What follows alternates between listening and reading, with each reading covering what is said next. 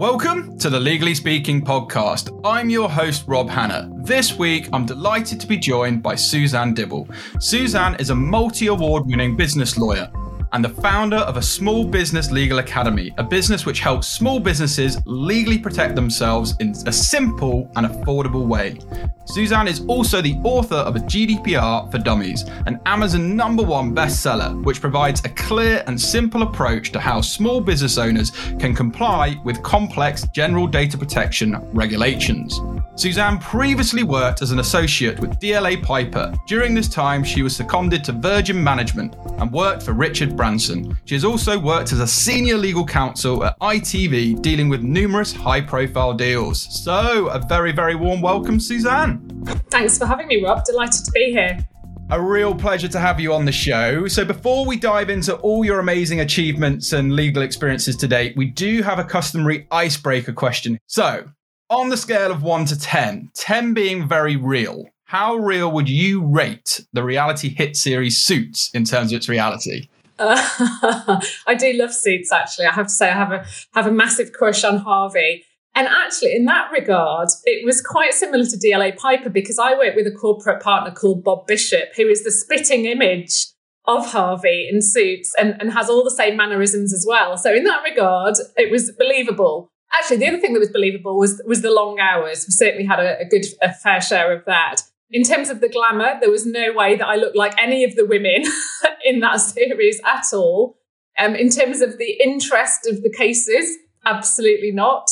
um, and in terms of the, um, I think the way that that particularly Harvey approached negotiations, I think uh, that, that we certainly didn't see any of the unethical approaches that, that he took. But it's it's a fantastically entertaining representation of, of, of a, a, corporate department in a law firm, and I, I, loved watching it.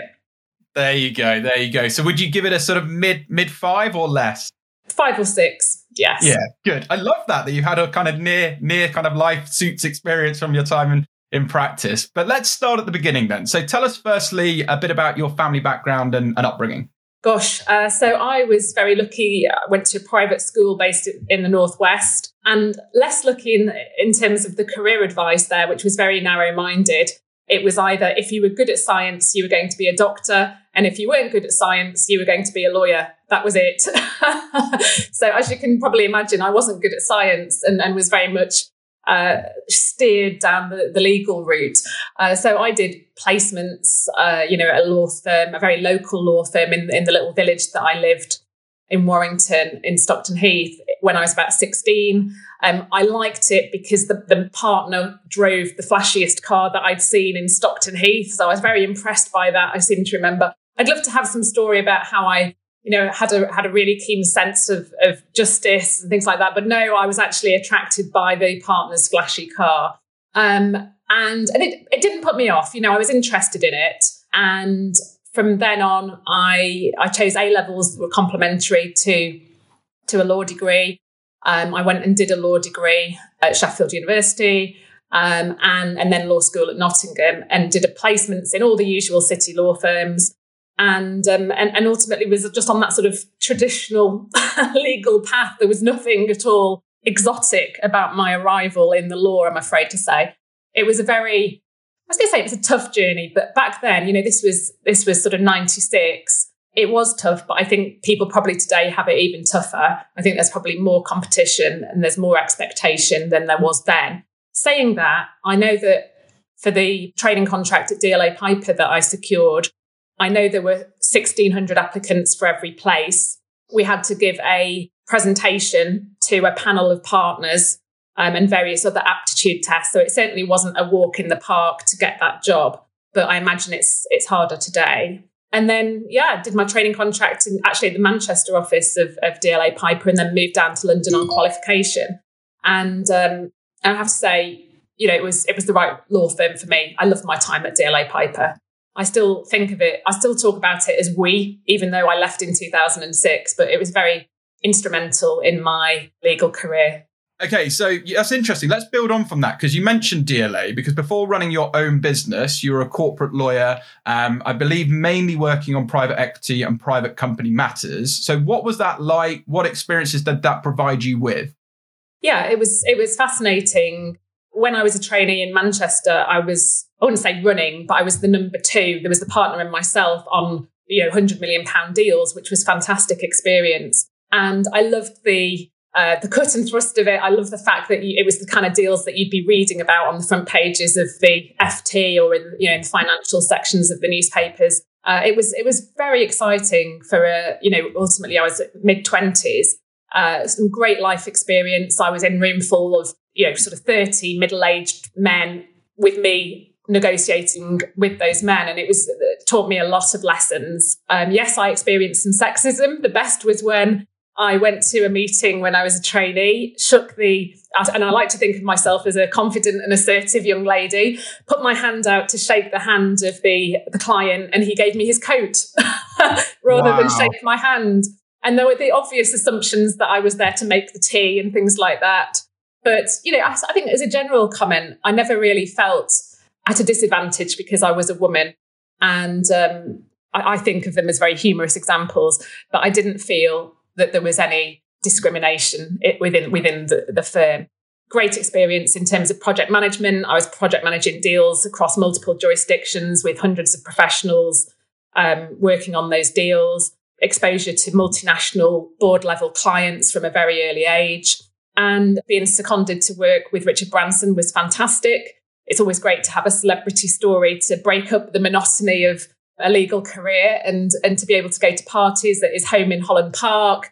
We went for a dinner, just four of us, to a restaurant just off the King's Road. We went clubbing after that. So to have these stories about such a legendary entrepreneur, particularly with what I'm doing now, working with entrepreneurs and small businesses, they would literally eat their right arm off to have any kind of face-to-face contact with Richard Branson. So for me to have have had that contact and to have known him was was a fantastic experience. And and again, the way that that worked was it was their very first secondment at Virgin, and I was up against I can't remember exactly how many, but it was a good number of um, lawyers from other law top law firms. So Alan, certainly Allen and Overy, yeah. Clifford Chance, Linklaters, Freshfields, and I don't know what I did in the interview, but they liked me, and I I was their very first um, secondee and got to work on some really very interesting matters and very broad ranging as well. Uh, you know that because of the diverse nature of the Virgin Group, I was doing a deal in there. They had the um, balloons, Virgin Balloons Company at the time, so I was doing a deal oh, yeah. on that.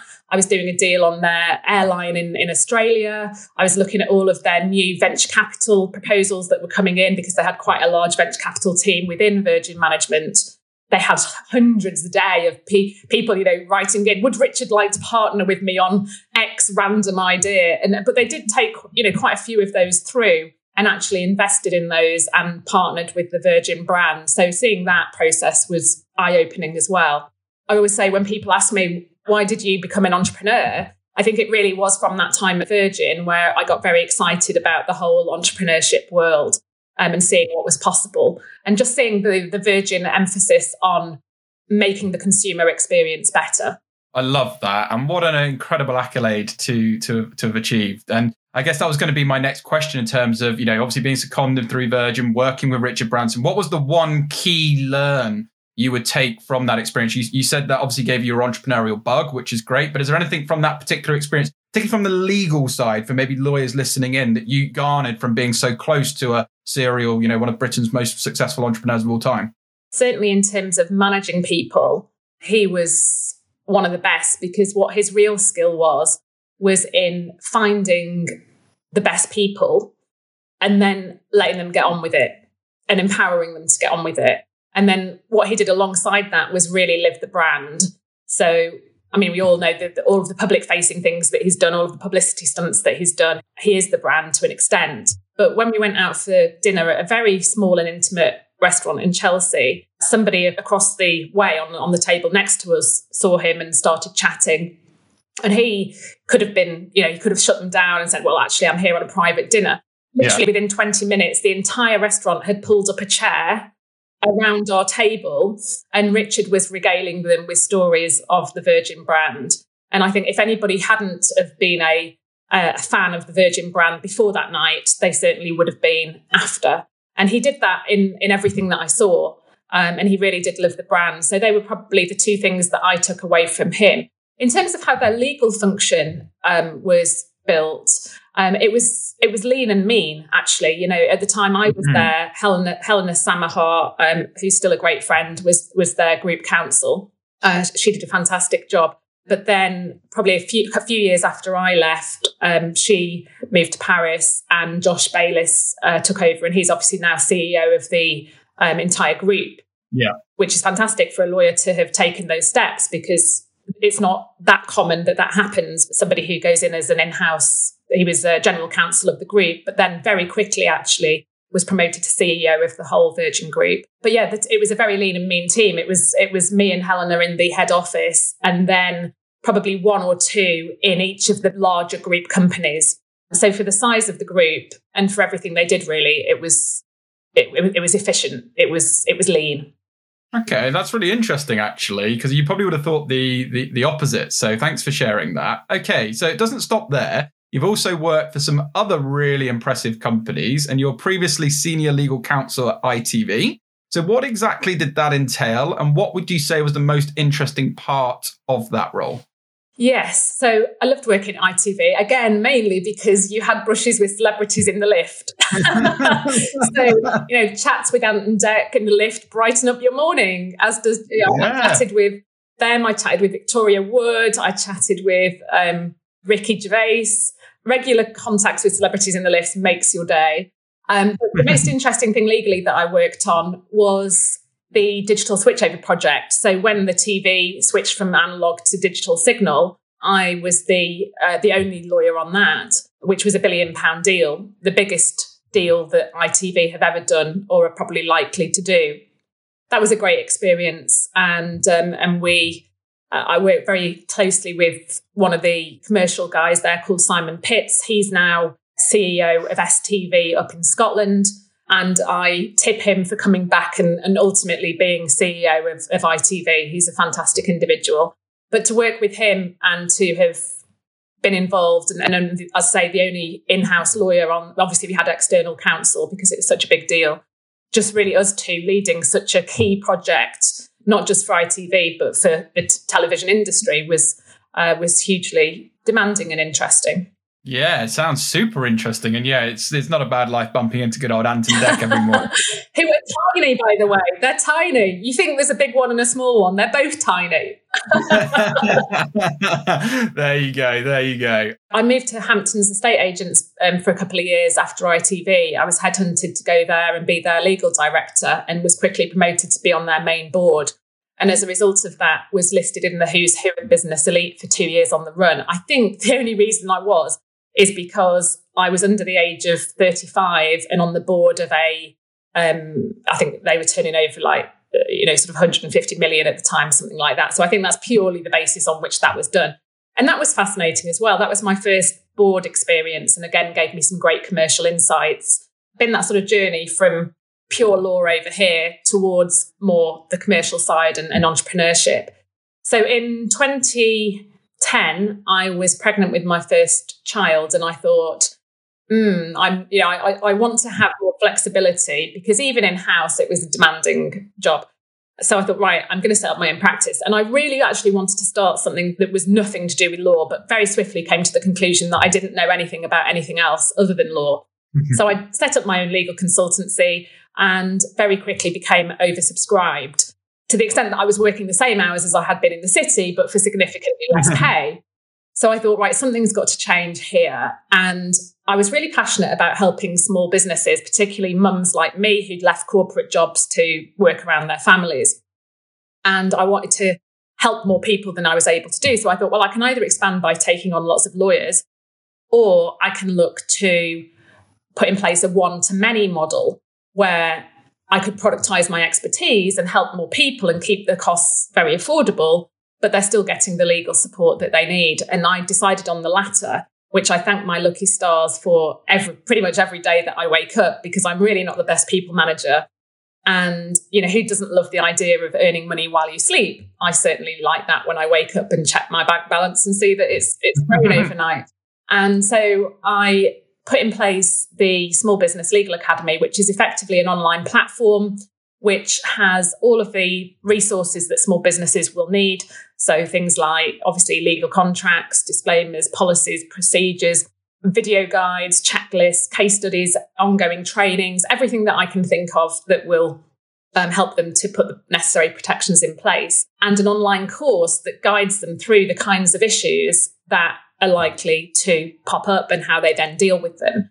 And what I was hoping is that I can educate and empower small businesses to put protections in place so that they don't have the problems that I see so many small businesses experience, which is always so much harder, more time consuming, more costly to actually put right, rather than have had the one page document in place that it would have taken to prevent the problem in the first place. Um, so that's what we did. We set that up in an early iteration actually in 2011 but we we put it into the the sort of online platform was built in 2013 and yeah since then we've helped tens of thousands of small businesses via that and, and various social media channels. And yeah we've we've loved it. And when we keep putting more in expanding on it. Obviously we've got ongoing trainings that keep small business owners up to date with what's going on and what they need to know.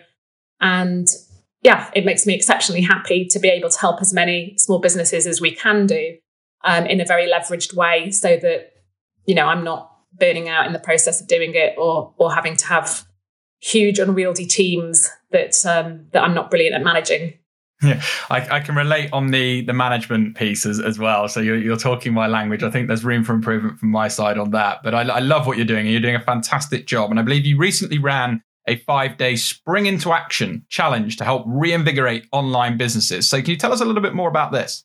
Yes. So, I, like I say, I'm all about education and empowerment, and I've been running my own small business now for 10 years. Um, so I've made a lot of mistakes just generally in business. So I wanted to help my small business community by bringing together other experts um, in the field. So we had four other speakers as well as myself, and it was effectively a free course a high value course, but it was free um, to help small business owners to put things in place like obviously we had a, a whole session on the legals, um, but also things on sales, overcoming objections, social media and how to excite and engage your audience, um, joint venture partnerships and how to make those work for your business, and also how to scale without overwhelm. And we had a fantastic response. We had nearly 2,000 businesses registered for that. And the feedback we had was tremendous. And I know that from, from reading that feedback, that it's made such a difference to people's businesses already. People, by the end of the challenge, it was only five days. By the end of the challenge, were already sharing success stories from what they'd learned and already implemented. So we liked giving back and doing things like that. But also, it was a great opportunity to promote a new product that I was launching off the back of that. And that's been tremendously successful.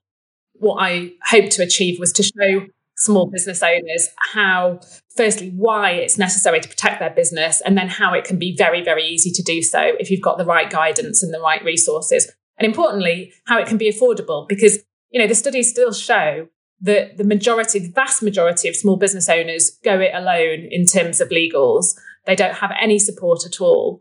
Um, and with the average cost of a problem for a small business owner being nearly £7,000, it's my mission to educate them as to the risks that they're taking and then show them how they can very simply and affordably put in place the protections that they need. Yeah, and I think again, once again, it sounds super, super helpful what you're trying to do, particularly to support that community. So, as, as we've been talking about, you know, the Small Business Legal Academy helps small businesses legally protect themselves. But what's the key piece of advice you would give to anyone thinking about starting their own business? What's the reoccurring issue that you see that people really should think about um, before perhaps getting started? I think you've got to be really clear on who you're helping, what their problem is that you're helping them with, and why you're the best person to be helping them. So, marketing basics really, just making sure that you've got that viable product, making sure that you've identified your audience and that it's an audience that you can easily reach, I find a lot of people say, but I can help everyone. Well, that's great. But unless you've got a huge marketing budget, you're not going to be able to find everyone. So to have a marketing niche is really key and to really understand that niche and, and understand how they think about things, um, understand what their problems are, understand what's important to them, and then work out how you can solve those problems and best communicate that to them. Yeah, I, I, agree, and I think you know I would strongly encourage people to check out what you are doing because it really is supporting right from the start the small businesses that are trying to get off the ground. So we must also talk about your book, GDPR for Dummies, which has been an Amazon number one bestseller. So, can you tell us a bit more about the book and have you always had a passion for writing? no. Um, it was the hardest thing I've ever done in my life. Uh, I had RSI from typing it, and uh, yeah, my publishers were not very um, understanding, let's say, when it came to my RSI and deadlines that we were coming up against.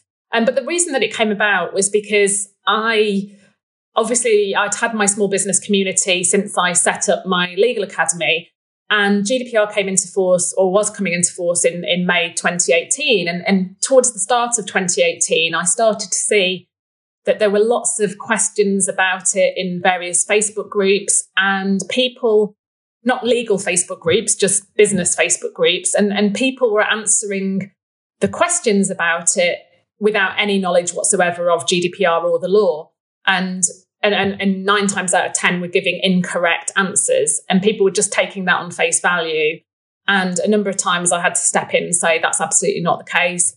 And I just realized that there was nobody really serving the small business community in terms of demystifying GDPR, which at the end of the day is a very complex regulation.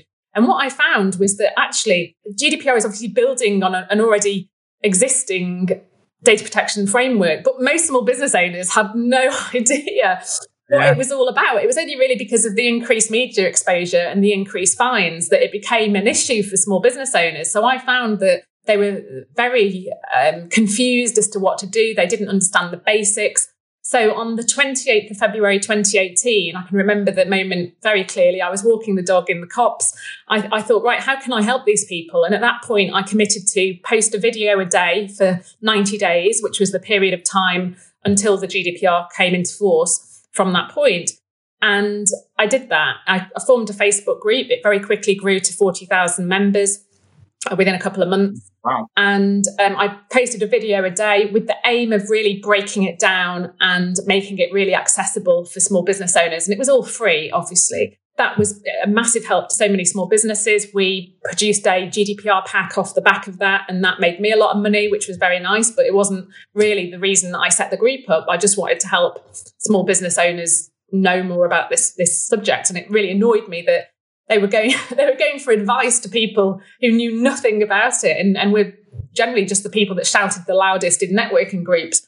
Um, so so that was a great success. And then about six months later, I thought, well, the group is great but what I think people need is a just a really comprehensive resource that they can can underline bits, they can flag bits, they can go back to it. Just it's easier to access than all of the video guides. And so I approached Wiley, who do the the dummies uh, series of books, and um, said, you know, how about it? And they bit my hand off. Um, they'd previously actually been in touch with me out of the blue to ask me to write the Dummies Guide to um, law for small business, and I'd said no to that. And actually, Clive Rich of um, LawBite ended up writing that one. So I just reached out to the, my contact who'd initially made contact with me and said, "How about it?" And they said yes. And so, yeah, we we thrashed it about a bit. We got a really detailed table of contents together. I mean, it's 400 and, 443 pages long. It's a weighty tome, and it's it's big pages with small writing on it. But we wanted to make it comprehensive. And obviously, the reason I was keen on partnering with the Dummies brand is because they are all about taking complex subjects and making it so easy that anyone can understand it. I did it for small businesses, but actually, what I've been really surprised by is the number of data protection professionals and DPOs who've bought it and have just emailed me out of the blue to say, What a great resource. Thank you so much for writing this. So I think at the last count, uh, we've, we've had 195 reviews on Amazon. The vast majority, I'd say 90% of those have been five star. Um, and um, and yeah, I'm really pleased that I wrote it. I know it's been enormous help to so many people, but it did kill me. And if you ask me if I would write another one, the answer is probably no. well, at least you're honest, but testament to all the hard work you put into the success you've been receiving. So thanks for that. And as we mentioned, you are a business lawyer, you set up your own company, author of a book, you know, on your own website, you run a blog, you provide all these free resources. Now, how do you manage it all, and what do you put your success down to? It's a good question. Um, I think with with help is the answer. Um, so obviously, I've I've had two children during that time. And um, and that's been hard to juggle everything. But my mum lives close by. She was an incredible support in the early days. My husband's very supportive.